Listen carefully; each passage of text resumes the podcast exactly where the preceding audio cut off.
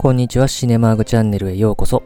映画について好き勝手語っていく当チャンネルでは今回、作品紹介として、未知への飛行というタイトルの作品を取り上げたいと思います。今回は後編ですので、どちらかというと映画を見た人向けの話をしていきたいと思います。まずこの映画の舞台となるのはですね、米ソ冷戦下っていうところですよね。で特にこの映画は1964年の映画ですけれども、その前にあったキューバ危機っていうのがまず思い出されるわけですね。このキューバ危機っていうのは、この冷戦中にソ連とアメリカが対立している時に、キューバがキューバ革命によってですね、カストロ政権になるわけですよね。で、アメリカと対立するようになるわけですよね。もともとキューバっていうのはスペインから独立するときにアメリカの助けを得てるんですけどね。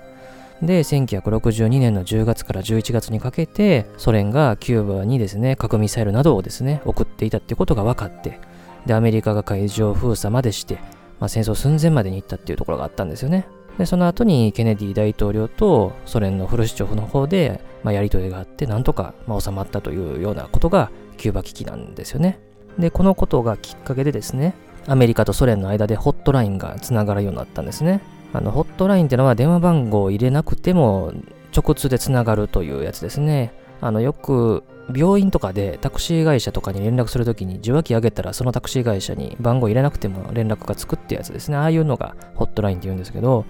まあそれのですね、アメリカ、ソ連版ですね。まあいろんな国の間で作られましたけども、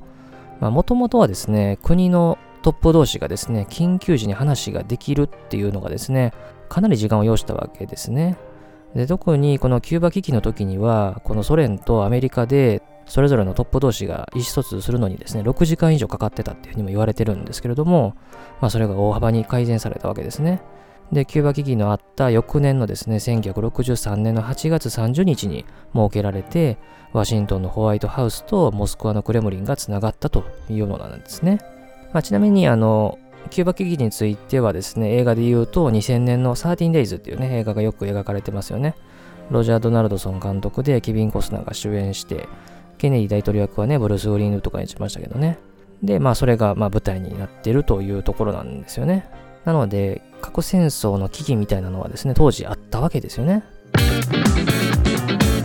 で、有名な話なんですけども、この映画と同じ年ですね、1964年っていうとですね、スタンリー・キューブリックが監督したですね、博士の異常な愛情という映画があるんですよね。この映画も核の危機を描いた映画なんですよね。毛色は全然違うというか、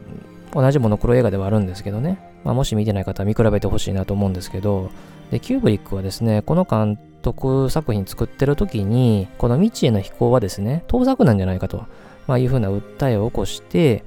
公開の時期ですね、を1964年の1月に博士の異常な愛情は公開してるんですけれども、この未知への飛行はですね、まあそういう問題があったためですね、後にずらさなきゃいけなくなったんで、10月の公開ということでですね、この未知への飛行ってのは、博士の異常な愛情に比べるともう全然当たらなかった映画だったんですよね。まあ今見るとね、もうものすごくよくできてる映画で、まあ確かに大ヒットする映画ではないかもしれませんけどね、まあ、とんでもない気分で映画館を後にした人が多かったと思いますけども、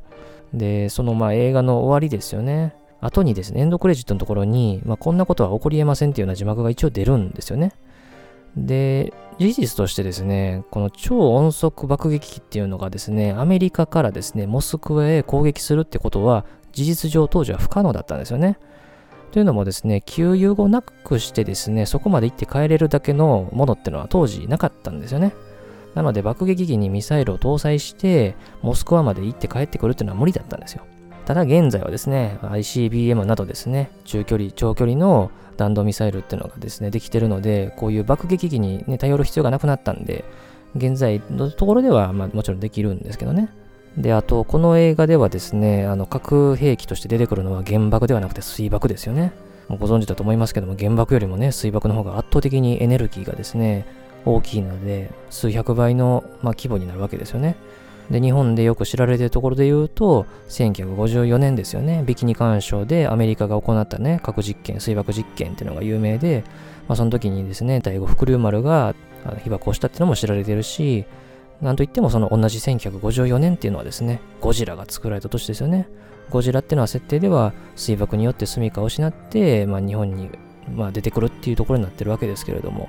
まあ、この水爆なんですよね。まあ、ちなみにこの1964年当時っていうのは大統領はですね、ジョンソン大統領ですよね。あの前の年にね、ケネディ大統領は暗殺をされてね、副大統領から昇格をしてましたよね。で、この映画ではですね、この大統領役っていうのは、ヘンリー・フォンダが演じててですね、名前の方は出てこないんで、まあ、何大統領っていう形では特定されないようにはなってますね。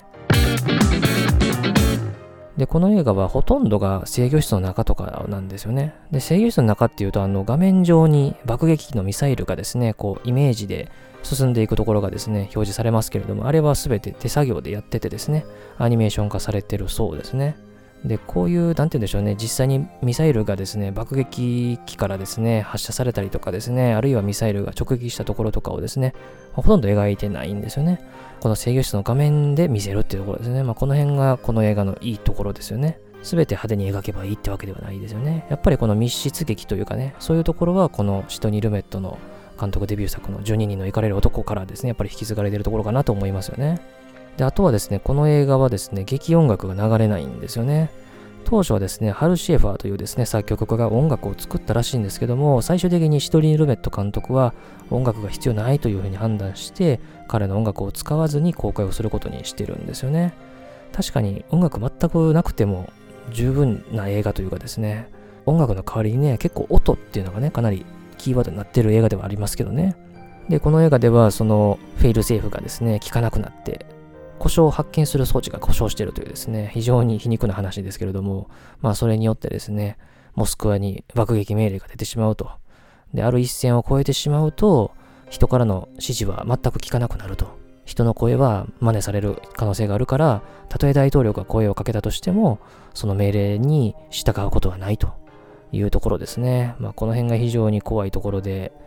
で、この爆撃機に乗ってるですね、人が声による指示は聞いたらダメだというですね、やっぱりこの軍の中でのやっぱ規律っていうのは守らなきゃいけないわけですよね。まあその守る立場の人間ですよね。守るからこそ間違ったことを誤って起こしてしまう。で、逆にこの指令室の中では、これはやっちゃダメだって思って、上官を殴ってまで行動を移す人間っていうのは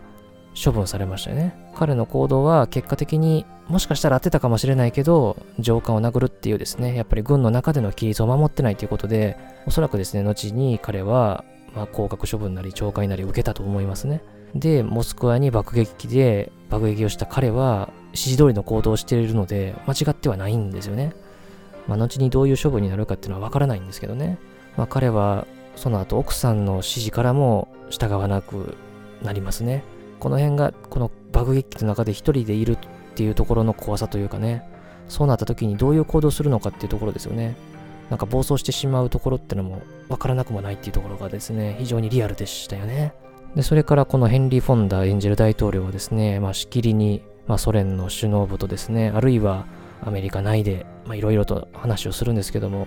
垣間見える人間性ってところがちょっと良くてですね、あの、通訳の男ですよね。彼のことを思いやる場面ってのがちょっとあったりして、まあ、この辺がこの映画の良さというかね、ほんのちょっとですけれどもね、こういう場面が出てくるのは、君はよくやってるよっていう風に言う場面ですね。で、最終的にこの爆撃機はですね、モスクワに水爆を落としてしまうことになるわけですよね。で、こうなる前に、これが事故であるということは、モスクワ側は理解したと、まあ、いうふうに言うんですけれども、その理解したモスクワ側、ソ連側ですね、は、みんな死んでしまうわけですよね。で、まあ、当然それも見越した上で、対価をですね、自ら言うわけですよね。ニューヨークにも水爆を落とすと。ここがまたすごいところですよね。この対価をもし出なかったとすればですね、アメリカがただ単にソ連に水爆を落としたという事実しか残らないわけですよね。後になって他の国やあるいはアメリカ国内に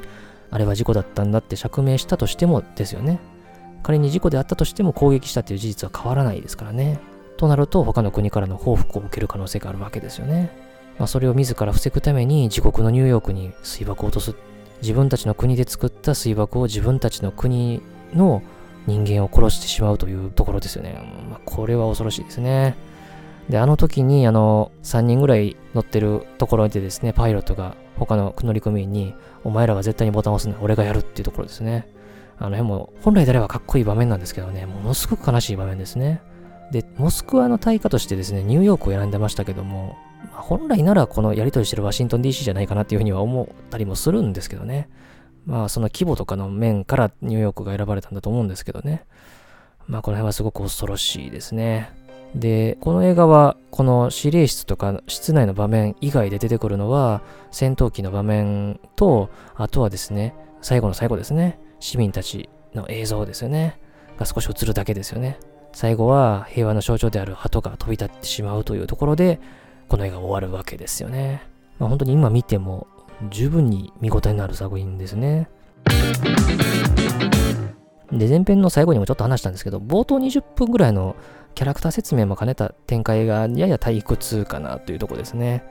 あ、そこもう少し何とかしてほしかったかなと思うんですけど、まあ、それが終わってからの1時間ちょっとぐらいは本当にもう一度たりとも緊張感の揺るがない展開ですよね。まあ本当に素晴らしい作品ですよね。で、あとちょっともったいないなと思ったのは、水爆によってモスクワが攻撃されたら電話がどうこうなりますよみたいな説明を映画内でしてたんですけど、これはなくても全然良かったですね。あの恐ろしいまでの高音ですね。あれが鳴っただけで、あ、モスクワやられたんだってのは十分に伝わったんで、あれを説明することによって、ああなるんだなってなんかちょっと分かっちゃった部分もあるんで、あれはなくてもよかったなと思いますね。で、一つ、まあ余談というかですね、この映画の後の話で、まあ、有名な話をちょっとですね、しておきたいんですけども、世界を救った男って言われたですね、スタニスラフ・ペトロフというですね、元ソ連の軍人の話ですね。まあ、これがこの映画の中の内容とちょっとね、リンクする部分もあるんでですね、ちょっと話しておきたいんですけど、まあ、これは1983年の出来事なんですけどね。で、その出来事が起こる3週間前ですね、ソ連の領空侵犯を犯した韓国の旅客機がですね、ソ連によってですね、えー、撃墜されてしまうというですね、事故があったんですね。これ、乗客の269人全員が亡くなったっていう事故があったんですよね。で、この時に、この飛行機にはアメリカの議員も乗ってたんで、このソ連とアメリカの緊張が高まったところだったんですよね。キューバ危機の後はね、結構落ち着いた時期もあったんですけどね。で、この当日ですね、9月26日なんですけども、モスクワでですね、このペトロフはですね、核攻撃に対する監視と、もしその攻撃があった場合に、上官に報告をするっていう任務が与えられてたんですよね。で、もしソ連が攻撃を受けたというふうな判断をすればですね、即刻アメリカに報告するっていうような仕組みになってたんですよね。で、その日の深夜ですね、アメリカからソ連へ発射された一発のミサイルをコンピューターが識別をしたんですよね。で、ペトロフはこれは間違いであるというふうに考えたんですよね。というのもですね、もしアメリカが核攻撃を仕掛けてくるとすれば、ミサイルは一発なわけないというところですよね。で、その後もですね、合計5発のミサイルが発射っていうですね、判断をコンピューターが下したんですけども、まあ、それも間違いではないかというふうにペトロフは判断をしたんですよね。で、最終的にこの判断は正しかったんですよね。どうやらですね、なんか気象条件とか、まあ、本当に稀な条件が重なることによって、こういう誤作動が起こることが判明したらしくて、まあ、後に改善はされたらしいんですけれども、もしですね、これ、ペットロフがですね、攻撃されたというふうに判断をしていればですね、何の攻撃も仕掛けてなかったアメリカに、ただソ連が攻撃を仕掛けたっていうふうなことになってたわけですし、もしアメリカが攻撃を仕掛けていたというですね、ところだった場合ですね、この判断が間違ってたわけになるわけですよね。となると、ソ連側はこのミサイルに対する対処が間に合わずに攻撃を受けていたっていうことになるわけなんですよね。で、彼はですね、通常の手順は踏まなかったんですよね。通常の判断であれば、おそらく上官にこれちゃんと報告して、まあ、報告したかしてないかはなんか諸説あるらしいんですけれども、報復への行動を移さなきゃいけなかったわけですよね。ただ彼はそれをしなかったということで、まあ、ソ連の軍の中からは信頼を置くことのできない人間だという烙印を押されてしまったんですよね。で、後に彼は左遷されて、衰弱して早期に退役してしまったというふうな話まで残ってるんですけれども、で、この話がですね、明るみに出たのはですね、この事件からだいぶ経って98年ですね、出版されたソ連の元司令官の回顧録によって分かったらしいんですよね。で、後に、まあ、いろんな表彰を受けたり、ね、彼はしたらしいんですけれども、正しいか間違ってるかっていうのは後になってみないとわからないんですけれども結果として正しかったとしてもそのプロセスがですね軍の中の規定通りではなければ罰せられてしまうというところもですね、まあ、恐ろしいところですよね。この映画の中でも自分の信念のもとに行動してですねあの連れ出される男いましたけれどもあれもまさにそうですよね。こういう事実は起こり得ないとは思いますけれども何がどうなるかはわからないですからね。誤作動を起こさせるためのハッキングってところもですね、まあ、この映画でもそうでしたけれども、あるわけなので、まあ、本当にいろんなことを考えなきゃいけないなというところですね。この本当に50年以上前の映画からも感じるわけですね。で、あと、この映画の後の話でもう一つ言っておくとですね、2000年ですね、テレビ用の映画としてですね、リメイクされてまして、スティーブン・フリアーズ監督で、リチャード・ドレイファス、ジョージ・クルーニーらが出演したですね、もので、リメイクもされてるんですけれども、この1964年版に比べると、そんなに存在感ないというかね、テレビ用映画なんでね、まあそんなにまあ無理して見なくてもいいかなっていう映画ではありますけれども。ということで今回は作品紹介として1964年の映画で未知への飛行というですね、非常にサスペンスフルあるですね、核への危機を描いた映画を紹介いたしました。先ほども紹介したように、やはり同じ年にキューブリックが博士の異常な愛情という映画を撮ってるので、やっぱりこの辺はセットで見ておきたいところかなとも思いますし、まあ、後にもね、核の危機を描く映画っていうのはたくさん作られてますけれども、やっぱりこれはやっぱり群を抜いてるなっていうのは感じますね。本当になんかいろんな議論をしたくなる映画でもありますね。ということで、当チャンネルではですね、このようにいろんな作品紹介してますので、他の作品もいろいろ見ていただければと思います。最後までお付き合いありがとうございました。